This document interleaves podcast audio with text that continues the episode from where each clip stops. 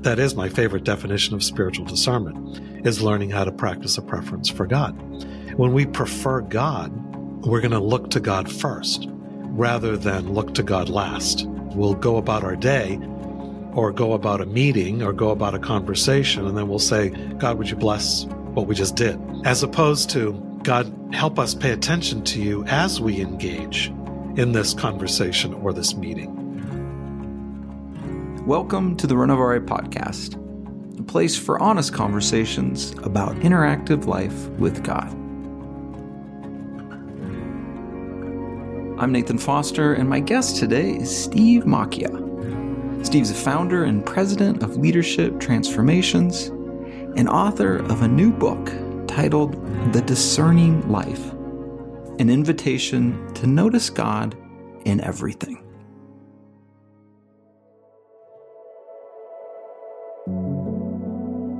You may have heard me say it before. I'm always looking for books that take a lifetime to write.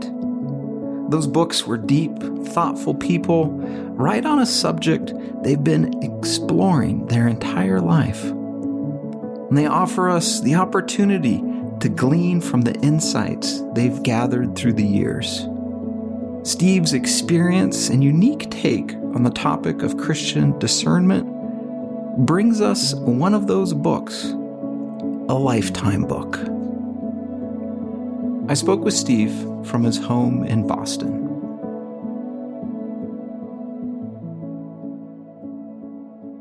Steve, I love the subtitle to your book, An Invitation to Noticing God in Everything. Now, you take a, a different spin of sorts on topic of discernment. Could you share with us a little about some of your thinking on that? Oh, thank you, Nate. Thanks for noticing. Uh, good noticing. for many, many years, I've seen discernment as a topic that's much wider than decision making. And what I've seen in the literature is so much about how to be present to God and to each other, which is good and important and making wise choices. But I think it begins with a discerning life. And unless we are living that discerning life, seeing spiritual discernment as a lifestyle that we in community share, then we're just using spiritual discernment as um, kind of a how to guide to be as close to the center of God's will as we can make it. And I really believe that discernment is an invitation from God to notice Him over and over and over again in the obvious places that He shows up, the beauty of His creation and a delightful worship experience, um, you know, a, an important relationship and the intimacy thereof. And we, so we see Him. Oh, yes, that's a, a blessing, a gift, a, a God moment. But then he shows up in the mysterious. He shows up when we don't see him necessarily. He's still there. And then there are choices. There are times when we have to make some choices and choose between options. It's more than just the way we make decisions or how we make them. It's really how we live our lives. And what I'm desirous of is knowing people like you who are seeking to live a discerning life um, so we can pay attention together to the fresh move of God. Mm-hmm. Paint me a picture of what does a discerning life look like going beyond kind of big decision making, but daily. What what's that look like? I think it begins with an intimate relationship with God. So one of the things I provide in this book is a, a listing of 50 biblical texts where I've seen God initiating toward his people because he wants to be known, he wants to be seen, he wants to be listened to. he's he's got some really good things to say. So he initiates continuously. But I need to I need to learn how to pay attention to those initiatives. I need to say, "Oh yeah, that was maybe that was the tap of God on the shoulder of my heart."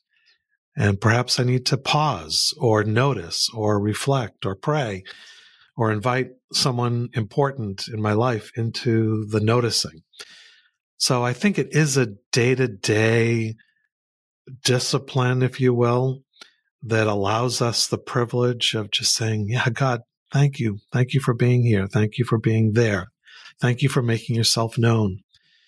So it begins in my prayer closet, obviously. You know, I need to have some time alone with God and what I describe as silence and solitude and stillness and, you know, that place of serenity.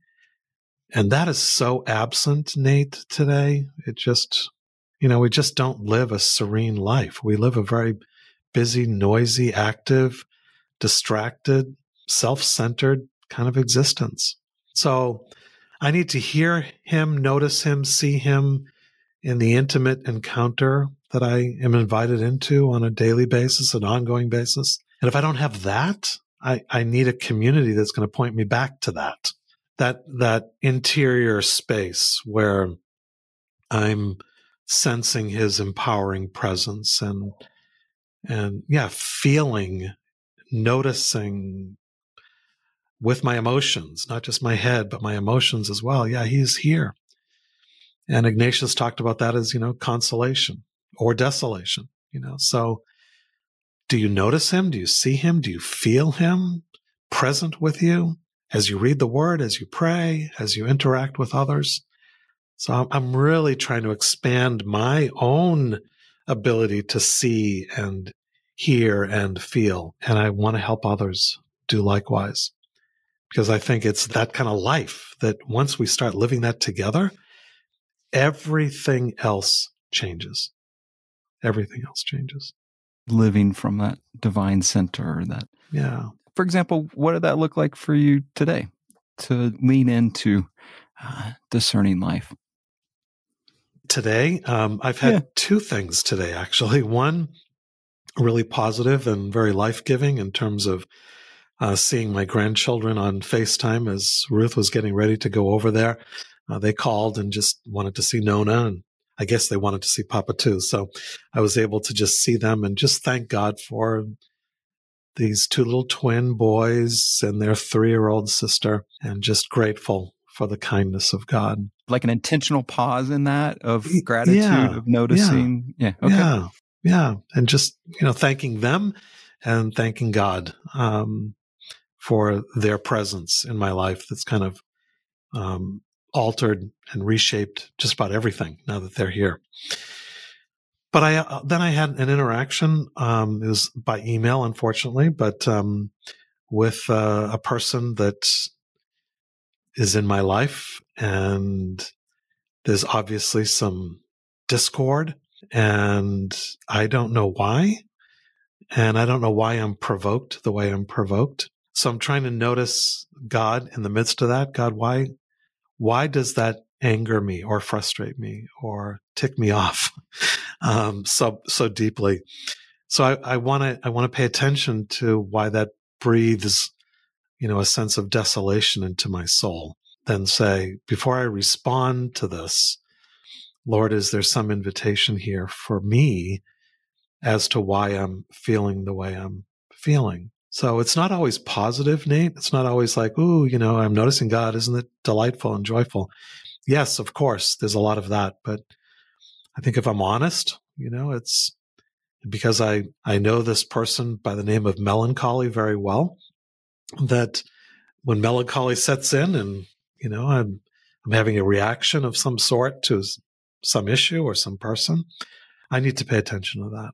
I need to notice that and then to find God in the midst of that, to comfort me, to teach me, to maybe give me a prick of conscience, uh, to change my heart or change my way or change my response. Um, and that's good. That's good for my soul. It may be hard and humbling, but good for my soul. Like an intentional pause throughout the day. Yeah, like a little Sabbath moment or a Selah moment, a, a pause which requires time, intentionality, habit. Habit, definitely. Becomes automatic, you know, right? There becomes a knee jerk at times.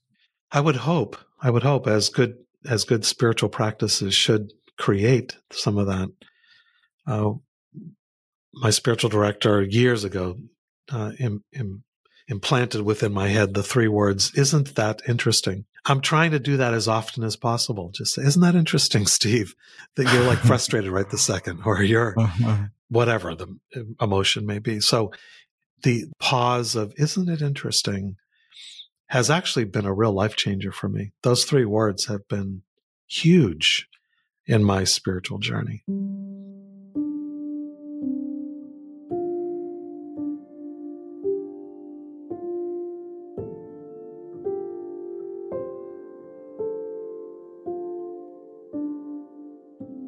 You have a phrase in the book that I just love, and it's practicing a preference for God. Do you talk a little about that? Yeah, that that is the one phrase definition of spiritual discernment that I most prefer.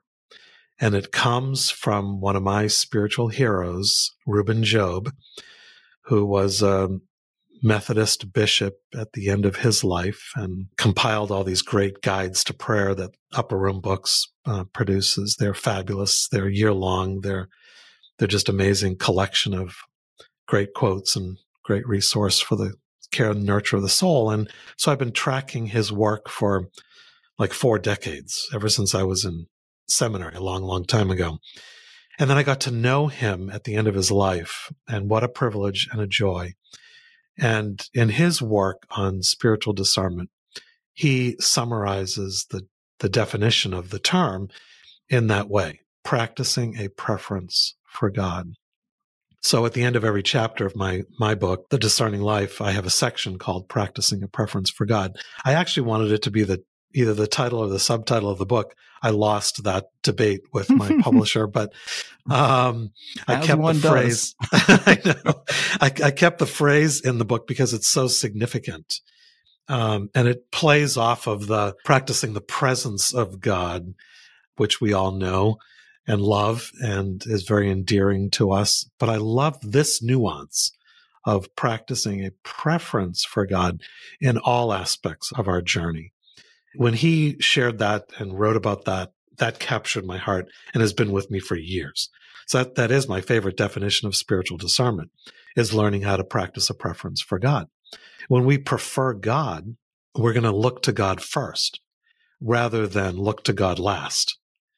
And one of the ways in which we do that the most is we'll go about our day or go about a meeting or go about a conversation and then we'll say god would you bless what we just did as opposed mm-hmm. to god help us pay attention to you as we engage in this conversation or this meeting.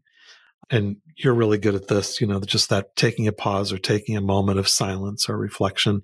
It, it recenters you. It postures you more appropriately toward God and toward the people that you're with, as opposed to coming in with an agenda or a frustrating day or a bad relational interconnect. And, you know, we bring a lot of our stuff with us into our relationships, into our work, into our meetings. And so I think by practicing a preference for God, even at the outset of a conversation or a meeting or a, any kind of service opportunity, if we're just pausing to say, God, we want to notice you. We want to see you. We want to be empowered by you. Would you lead us by the hand? Uh, we, we look to you. We trust you. You know, all those words, phrases that postures you proactively, intentionally toward God. And then throughout that time or at the end of that time to be able to say, thank you, Lord. Thank you for how you sustained us, how you protected us, how you guided us. And I think that's good discernment lifestyle ebb and flow of conversation, relationship, decision making, lifestyle. Yeah, I think it's a way of being, Nate, that I'm really calling for.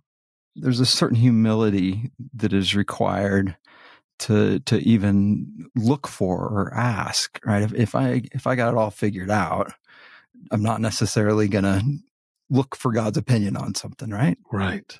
It's grounded in humility. It definitely is. And that's so hard for us, especially we male types that really like to be in charge and like to be quick minded and and quick and decisive and in the workaday world, the competitive workaday world of those in the marketplace and even those in ministry, uh, we have to be very careful of this because that can really eke, you know, um, competitive spirit in our hearts and and not be good for us at all. So, can we be more humble? Yes, there's room in all of our hearts to add a little more humility. Uh, we all need it because none of us are are at that place of humility where God really wants to do the deepest work in us. So, how do we open handedly kind of release our, even our own best ideas and let them go? That's, I think that's one of the hardest things. I was just a couple weeks ago with a group.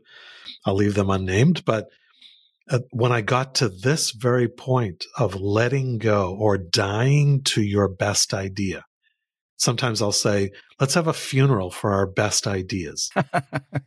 or you write, you write down what you think is the best decision we could make or the best conclusion we could come to. Let's put it on three by five cards and then let's rip them up and place them in a, in a, as a centerpiece.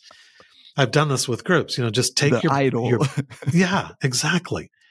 But I, I, I had significant pushback from a group recently that was just like, whoa, you like really don't want to do this. um, because you no trust your ideas, right? You, you, yeah, exactly. You you think you maybe maybe you're the know-it-all. I don't know, but we have a lot of know-it-alls in the church today. We've got a lot of people with strong opinions, and we have strong opinions about what we think should be the conclusion, without ever letting the process go through. So I do think we need to continually die to our best ideas, our preconceived notions. But Nate, that means we got to take a pill called humble, you know, and when we, most of us don't want to take that pill. Yeah. I mean, it's easy in moments of desperation where you really don't know and, and there's yeah. a, a, puzzling, but yeah. that, that next step of, um, right, I got good ideas or I can kind of, I've been down this road before, kind of know, but to pause and the prayer I'll often do is, um, Hey, if, if you got an opinion here, you got an opinion on this one, I'm, I'm open. You know, uh, this just feels good in a way to go, uh-huh. this isn't all about me. Right. Right. Yeah. And we're so distracted by ourselves these days. I mean, I think those, those are the two words, narcissism and distraction. And I combine them. You know, it's mostly us. It's mostly our agenda, our idea, our need to be right, our need mm-hmm. to be mm-hmm. in control, our need to yeah have have the decisive moment culturally that's rewarded expected yeah not necessarily the jesus way but right maybe the capitalist way yeah and i guess in capitalism that's acceptable. Even in sport i guess that's acceptable. You know you know you're not going to just be a, a pansy on the field to say oh no you kick the ball. You know it's your it's your turn. No it's no in certain environments it's appropriate. It's okay. But when we're in the body of Christ and we're side by side as brothers and sisters and we're doing ministry that's like kingdom related, I don't see any room for it. And I see no biblical justification for competitive spirit in in the scriptures. So that needs to be rooted out of us. Especially in the church, right? Yeah. There's a lot of it. And I'm like, okay, let's settle down. Let's just calm down. Let's let's let's not have to be the first to speak and the smartest, the brightest, the most articulate, the most witty, whatever. Just can we just let that go and just be that's together? about me. That's about impression management. That's about yeah. control or self esteem. Yeah. Exactly. Do you find I'm just thinking out loud here. For me, there are times where I do very intentionally pause. You got an opinion here. I'm, you know, that kind of, um, and and sometimes that that's a days, week. You know, it's just sitting with it, letting it cook and seeing what bubbles up. There are other times where it'll be kind of a spontaneous. Uh, it's almost like a glance over. Is that right? That's right. Yeah. I mean, th- there doesn't even need to be a whole lot of bigness to it, but just a should I go talk to that person? Yeah, right. There we go. Just an, ease to it. Does that, do you relate to that? Is that oh, yeah. on yeah. track, do you think? Yeah. And I, I think St. Ignatius, you know, he talks about three, three moments of decision making. One moment is when it's obvious. Oh yeah, let's do, yep, sure. That, that makes sense to you. It makes sense to me. Let's just go do it. It's just the, the building is burning. Perhaps we should get out. You know, it's, there's, there's no, there's no need to like wrestle with that one. Let's just, let's just make the right choice. And that's decisive. That's quick. It's obvious. So I like to describe that as the obvious. The, the second is when there's choices to be made between options. That's where discernment is necessary. And then he says the third is in the time of waiting, when you just need to be the sailboat out on the water and there's no wind blowing. And you're actually choosing not to put the oars in the water and humanly move the ship or put the engine on, you know, the little putter engine in the back and get that thing to get us to, mo- to move. No, there may be times when we just need to wait. And Nate, I think that's the hardest of all because in a society and a culture we live in, nobody likes to wait. So we like the decisive that we can all resonate with the decisive. We kind of get the need to discern between options. And I do have a whole section in my book about decision making. I've got 10 big questions that every leadership team needs to talk through. So there are ways to discern between options for sure. But that third thing of waiting, ooh, that can be the most productive for the soul.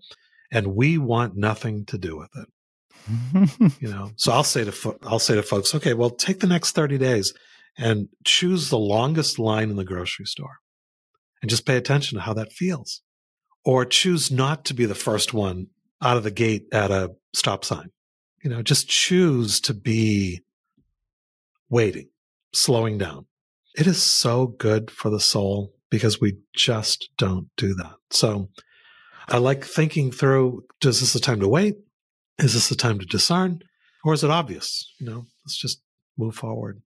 How do you know? I can hear folks listening going, right. So you've been around, Steve. Like you kind of you got a sense of what God's saying. How do people know they're on the right track? I think we know we're on the right track in community of other like-hearted, like-minded discernment folks. There you go. Where I really get freaked out is when a person comes in and declares that they've heard from God and the rest of us are like wide-eyed and wondering where in the world did this person just come from? And how in the world did he hear that? Because that is just so not God or so not right for this moment. So I really believe in the importance of community. And I think the best discernment happens among spiritual friends. So it's, it's friendship in community and it's trustworthy friendship because you can be in community and have people beside you. They're with you, but they're not necessarily for you. So it's the with and the for.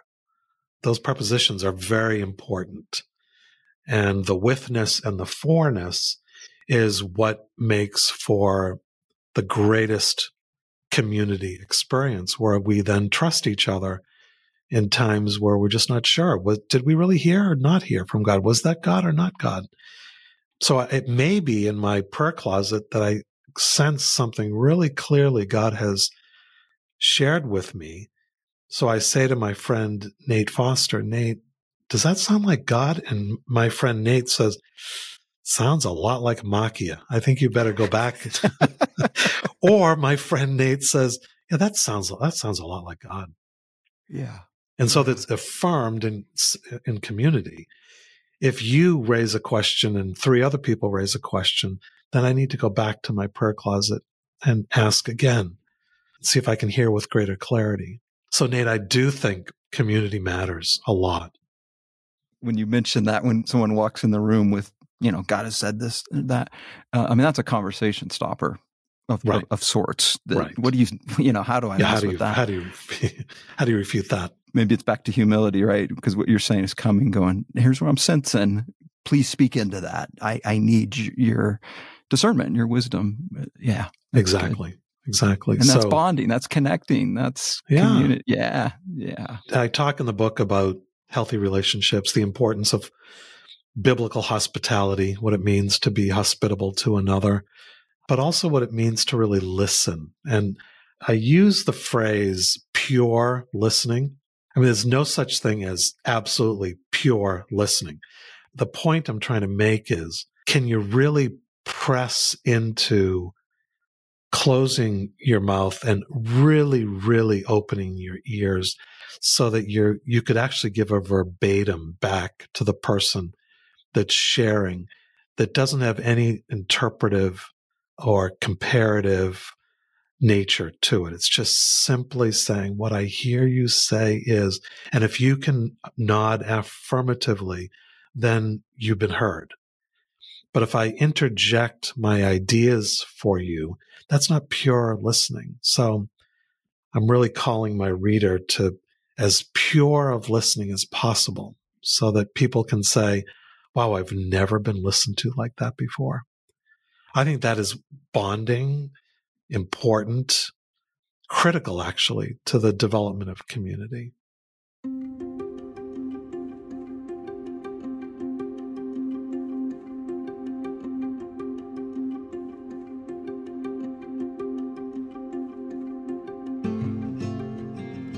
What does this look like for a leader, like with your team at LTI?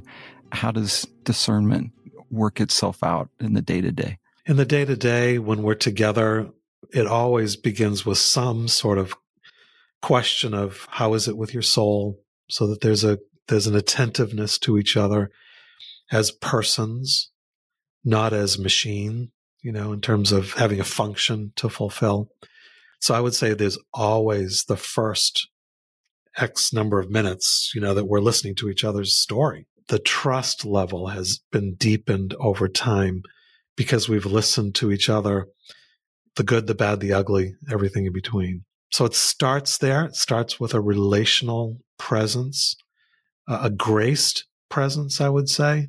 That's really a high value of ours is to cut each other slack and pour grace over each other's hearts.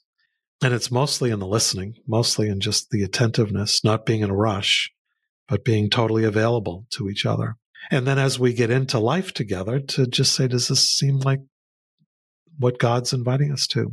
Or is, or is, or not? I mean, have we really inquired deep enough and have we stayed with the question long enough before we, you know, dive into something? So what I've seen is we have much more of a healthy, organic life together because of the choices that we've made to kind of live life together and not compete with each other, but instead to be present with and for each other. It's been huge.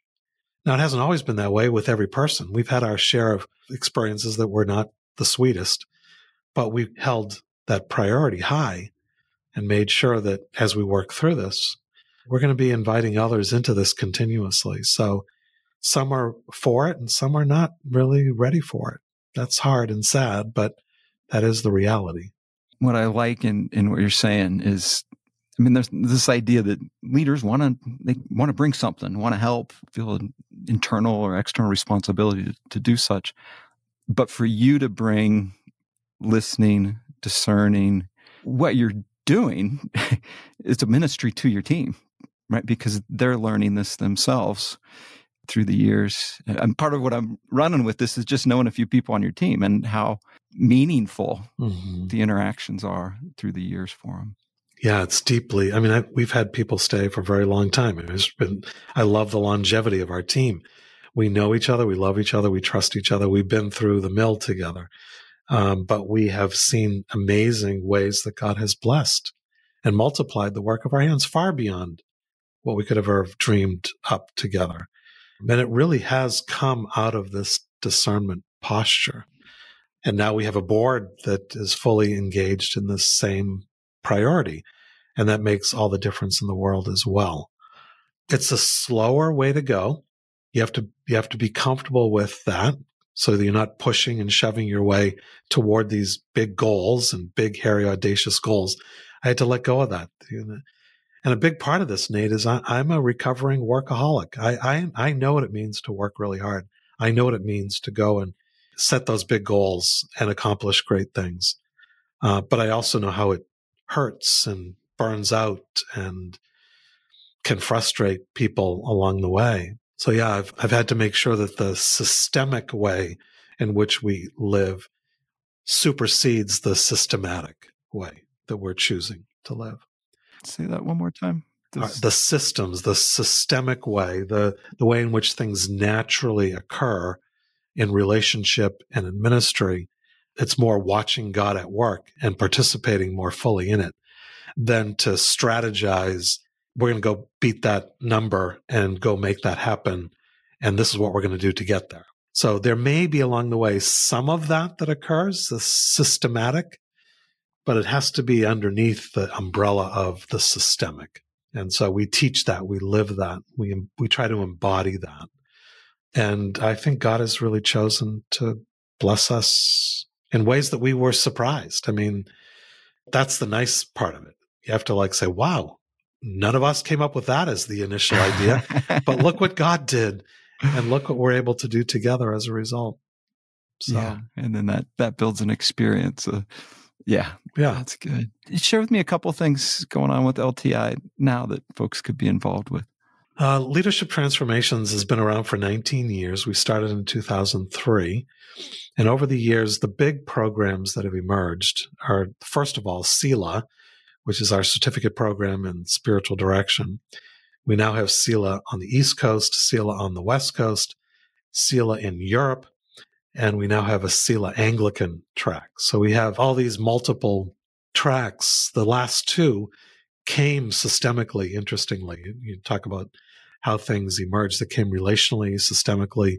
Um, it's been amazing to see how Selah Europe and Selah Anglican have come into existence, and we're full to overflowing. We have we have more uh, people on the waiting list than we care to have on a waiting list. We'd love to be able to accommodate everybody, but we just, we're trying to manage our growth as best as possible. The other big initiative is our Emmaus program, and that's helping people in the area of spiritual leadership. What does it mean to be uh, a formational leader, uh, l- leading the way in which we're describing today as a discerning leader? The third initiative is the Discerning Leader podcast, which is you know, it's been fun to see how that has emerged. You've been my role model in that regard. I told you multiple times. I love how you do uh, the Renovare podcast. So we're like one of your little kid brothers over here. That's been fun to see. Uh, now we have listenership in all 50 states and about 80 different countries. And it's just been fun to watch that thing emerge. Uh, and then we do some work at Gordon Conwell. Uh, if you're a seminary student or if you're looking for a place to to go that has some formation experiences, you may want to take a look at us. So leadershiptransformations.org is our website and people can take a look at that and pick and choose if there are things that, um, you know, that would work for them. We'd love to welcome them into our family. One last question, Steve. So when I think of one of your major contributions is the rule of life like this is this has been your thing for for years and years and and then knowing a little about this project uh, the book the discernment book like this has been your life too and do those intersect? Do you see those coming together? Oh they absolutely do. It's interesting that the final title is the discerning life when the other one is crafting a rule of life. Um, had i redone my own personal history this would have been the book i would, would have written first followed by crafting a rule of life because crafting a rule of life is much more particular to the individual. This is more of a lifestyle for an individual and a community out of which we can then discern our personal rule of life. So yeah, rule of life, the crafting rule of life book has done fabulously well. It's, and it is one of my, you know, main, I guess, contributions. And I love that material. I love how God has blessed that. But this feels more like, a, a life message that has more of a holistic sense to it. I don't know, Nate. You know, time will tell, but in writing it, it felt like, yeah, this is the big idea that I will go to my grave talking about. And that just feels big to me. And it feels like God said, this is what I want you to do. And I was able to include some of Rueben's material. I wanted to honor my mentor in that way. So I feel good about that, that, that Zondervan would let me put, I mean, there's, it's a 50 page appendix. So, so, you think you're finished with the book, and then it's whoops, you get you get another like 75 pages of appendices, but the bulk is this practicing a preference for God that comes from Rueben's Guide to Spiritual Discernment, which I've used over the years. It's no longer in print, so I, I gleaned some of the best of his material and put it in here and I'm I'm thrilled with that as well. So that makes total sense that when we go to craft a rule, um, it being an outgrowth of discernment. I mean, it's all discernment right, right. there. So it's all discern. It's all listening. You know, the big idea of crafting a rule of life is that Benedict was all about listening. So Benedict was my hero on the crafting, and Saint Ignatius is over here in the discernment book. So I'm I'm just trying to glean from the the finest, if you will, and try to bring it into a modern church life experience. So we'll see where this one goes. I, I really hope it's an encouragement to folks to practice a preference for God, if nothing else. Uh, you did a great job, and I'm very excited about how this will help folks. Thanks, so, Nate. Great to talk with you again, Steve. You too, Always brother. Enjoying. I love you. I appreciate you. I thank God for you, for the Renovare family the Renovare community has been, oh my gosh, you are our role models in so, so many ways and have been for decades. So thank you. God bless Renovare in this new season with new leadership. And yeah, I look forward to all that is ahead for Renovare. Plus, I feel like I'm a part of that family too. So I'm, I'm a, I'm a member of the community. So yes, you are important. And that was Steve Macchia talking about the discerning life, an invitation to notice God in everything. You can find out more about Steve's work and the wonderful organization he's connected with at leadershiptransformations.org. That's leadershiptransformations.org. Steve also has a really thoughtful podcast. It's called The Discerning Life. Definitely worth checking out. I believe next month he'll be airing an episode in which he interviewed me. I've done a number of past episodes with Steve that all were quite good. Episode 48, More Beautiful Having Been Broken. 56, An Invitation to a Well Ordered Life. Episode 159, The Highs and Lows of the Evangelical Tradition. And, and episode 112, Our Leadership Roundtable. I'm Nathan Foster, and you've been listening to the Renovare Podcast work made possible by the generosity of folks like you. Thank you. You can support Renovare in this podcast with a tax-deductible gift at renovare.org slash donate. Renovare is a Christian ecumenical renewal effort offering resources and experiences to help people become more like Jesus. You can find a collection of thoughtfully curated articles, podcasts, webinars, online classes, as well as information on events and our institute on our website at renovare.org. This podcast is produced by Brian Morykon, who also wrote the opening song titled Be Kind. Thanks for joining me on this journey, and until next time, be well, friends. Be well.